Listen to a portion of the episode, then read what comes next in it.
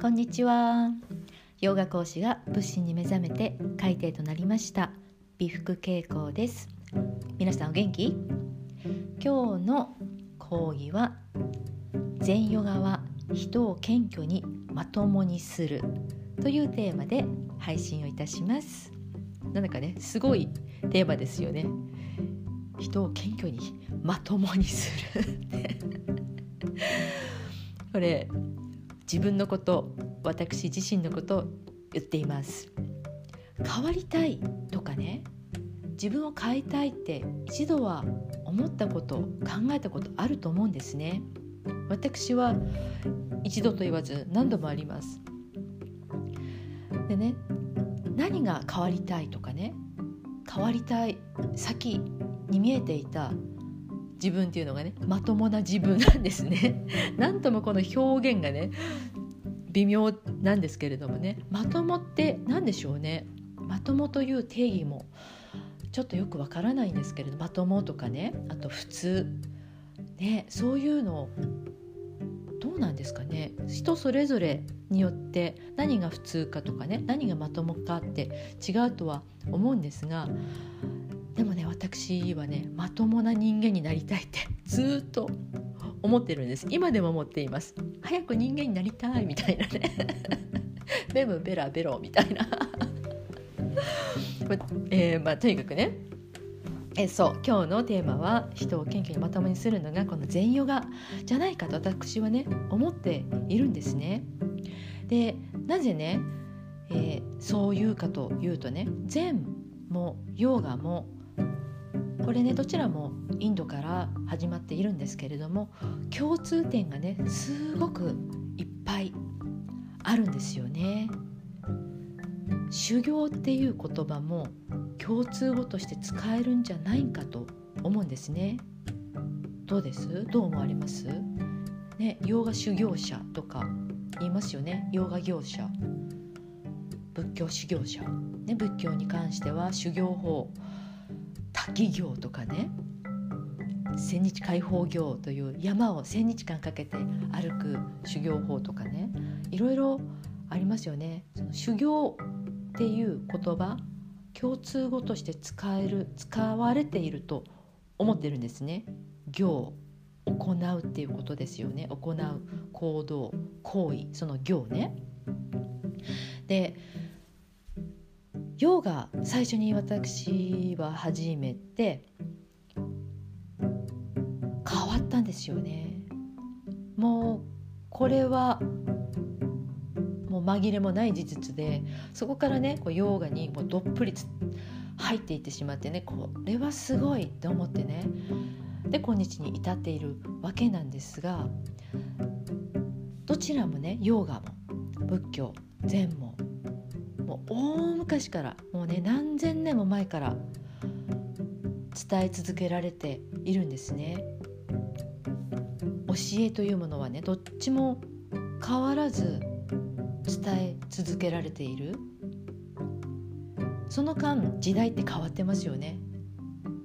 時代は変わっているし人々の生活様式も変わっているし社会も変わっているしだから人間も変わっている。でもずっと教えは変わらないってすごくないですか、ね、よく本物は残るとか言いますけれどもどっちもそうなんだと私は思ってるんですね。現代にも残っている、ね、お釈迦様が悟りを開かれた2500年前から仏教っていうのは現代まで続いてますしヨーガに関しては、これもすごいもう大昔もういろんなねあの技術があるのでそれにねそんな昔に私たち生きてないからどれがどこが本当か始まりかっていうのはわからないですけどもねインダス文明の頃からねヨガはあったって言われます。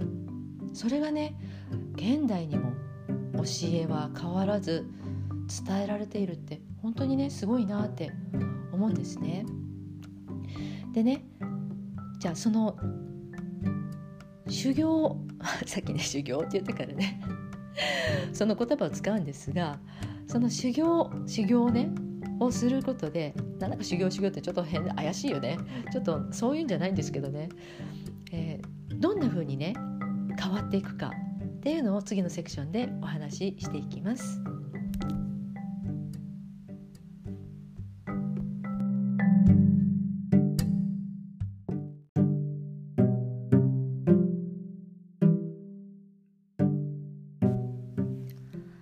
はいそれでは修行をすることで自分がどう変わっていくかということをねお話ししていきますね。まずねあのヨガ。ヨガで言うとですねあのヨガで取るポーズねアサナ。アサナと言いますね。アサナの数え8万以上あるって言われますね。腕をね上げる腕を下げる足の向きを変える。ほんのねちょっとね体の向きが変わったりとかねするだけでねアサナの名前っていうの変わるんですね。だからねそれだけすごくねたくさんあるんですけれどもだからといってねそれだけのね莫大な数のね量のアサナをね一つのクラスでするっていうことはねまあ不可能ですよね。だからねワンレッスンでは大体もうね決まってやるアサナポーズってあるんですね。これは外せないっていうね朝が必ずあります。でその中にねあの新しくねちょっとチャレンジしてもらおうとかねそういうポーズね朝菜をね入れてたりはするんですけれども外せない朝菜 口が待てないね。外せない朝菜とかね毎回やるポーズってねあるんですね。そうするとね長いことねヨガをしている人例えば、まあ、私とかもう四半世紀ね。やってるからね。そうするとね何十回何百回何万回何万回ねこのポーズやってるんだろうっていう朝菜が出てくるわけですよ。それでね飽きないの？って思われません？これがね飽きないんですよね。不思議でしょ？同じね朝菜同じ朝菜をねずっとやり続けているわけですよ。でもね全く飽きない。これすごいですよね。なんで？なんでかというとその教えですよね。その教えの中の一つであるヨガで言うとアサナ。とするとそのアサナ、まあ、ポーズね。ポーズ。決まった型があるわけですよ。その決まった型に自分をはめていくようにこうしてああしてってね指導ではね言われていきますよね。もちろん最初できません。そんなねこうしてって言われてもいや体動きません。みたいなね。なっていくんですよ。でねどうなるかというとその型決まった型っていうのは崩れないわけですよね。その型にはめていくのは自分なんですよ。かります？だからね変わっていくのは自分なんですよ。変えていくのが自分なの。それにね気づくか気づかないかはあの分からないけどもでもヨガも禅もそうなんですよ。型があるんですよ。それがもうもう何千年も前からもずっとずっと昔からね変わらない教えっていうのが型として残ってるんですね。だからその型ヨガで言ったらねさっきまでね言っていたヨガのねポーズその型にねはめていくのには自分が変わらないとねならないんですよね。だからそれがね年月をかけていくうちに少しずつ少しずつね自分がその型にねはまっていくんですよ。本当に。これ本当不思議なんだけども本当変わるんです。そうするとね最初こそね「いや無理です。私体もバキバキ 硬い」とかねもういっぱいいっぱいみんなねあの言い訳するよ。私もそうでしたけどね。そうするとねできるものが増えてくるんですよね。あこの方にでき自分がハマったとかね。そんな型って思ってないですよ。でもねちょっとずつちょっとずつねそこに近づいてっている手応えってね感じると思うんですよね。そこにね自分がね変わっていける可能性っていうのに気づくんですよね。可能性に可能性をねこう見出せるようになっていくそれがねこう自分がね変わっていくっっていうねすごくね明確なところだと思うんですね。それがねヨーガではね体を使ってね体からのアプローチ特に私がねやっているヨガはね体からのアプローチだから分かりやすいっていうのもねありますね。じゃあね次、ま体が関わる、えー、体 関わるじゃない体がね変わるとね心も変わる体と心のつながりっていうのがねあるのでじゃあ次のねセクションは心の方ねそっちにねどう変化があるのかっていうのを話していこうと思います。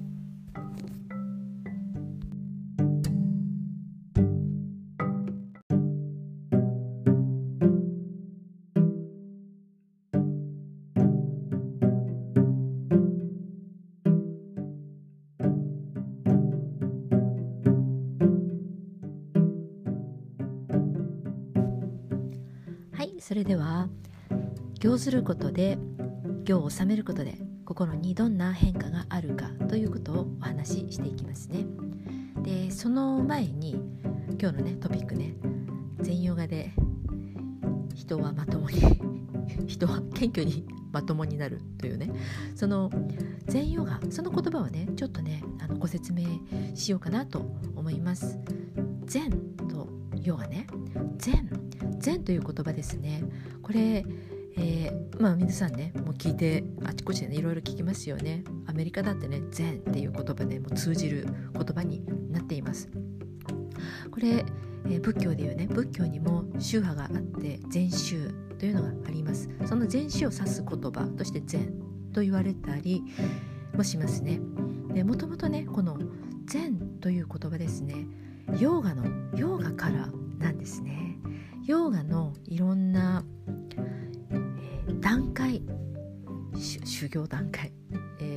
実践実践法ね。実践法の段階としてね8段階あるんですね。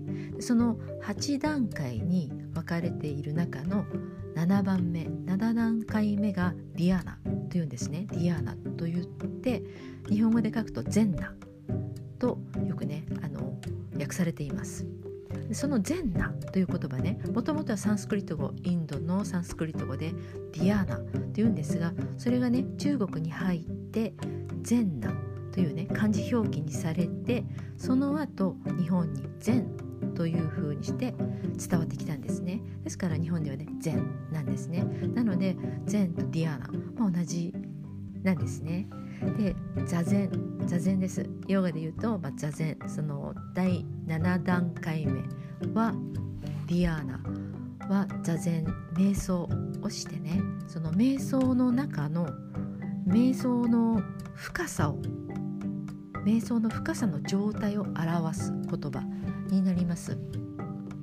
なのでねあの瞑想するのに心地のいい体体でねいられる自分にこう仕上げていくっていう感じかな。その段階的に進むっていうのはね。なので座禅をねして瞑想するわけですね。で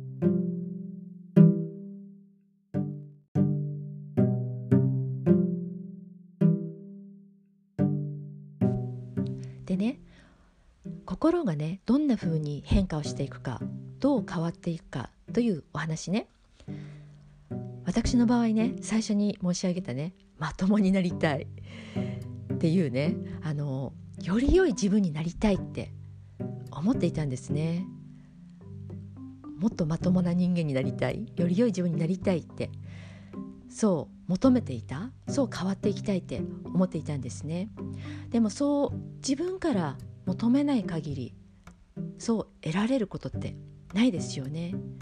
より良い自分になりたいって求めてじゃあその時ね何をしたらいいのかということですよね。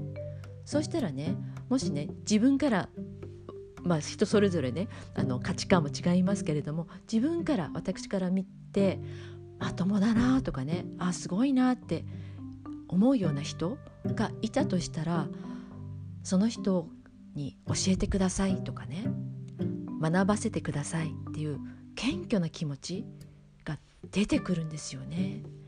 もしあの身近な人でなくてもねあの著名人とか、まあ、本とか自然だって学ばせてくれますよね。本当自然なんかわあすごいなと思うことたくさんあります。今なんかねインターネット何だってね出てきますよね。だから自分から求めたら得られることってたくさんありますよね。その知恵を授けてください。っていうねその謙虚な気持ちですよね。私たちってこうなりたい自分にしかなれない。自分はなりたい自分にしかなれない。って思うんですね。だから自分がねこうなりたいと思ったらそれをね本気で求めること。ここまでねこの私のねお話をね聞いてくださってる方っていうのは何かしら得ようとしている学ぼうとしているという気持ちがあるからね聞いてる聞いてくださっているんだと思うんですね。でねあの私がねそう求めてねより良い自分になりたいって思って本もたくさん本私ねすごく読むんですけれどもね本もたくさん読みますし昨年からはね仏教をねあの学ばせていただいてねその前からずっとずっとね私のライフスタイルの一つになっているねヨガですね。で瞑想しています。座禅。もう1 5 6年続けてますね。毎日ね座るんです。最初こそねなぜねそれを始めようと思ったかっていうのもやっぱりねそういうね最初ねより良い自分になりたいと思った時に本ですとか先生とかね私のヨガの先生とかにねあのメディテーション瞑想いいですよって言われてねああそうか。でね最初こそねなんで座るんだろうとかね。意味あるのかなってねすごく思いました。でもね今はねそれそういう気持ちがね湧き上がったっていうことはねそれが、ね、エゴだっていうことにねもう理解をしているしそれがねそれに気づかされたくれ気づかさせてもらった。それはね座り続けたからこそだと思うんですね。その座るというね肩がねここでもね出てくるんですけれども座禅。座るというね型があるんですね。どうしてね何千年も前からね先人たちがね座っているかそういう型があるわけでそこにはね脈々と受け継がれているものがあるんですよね。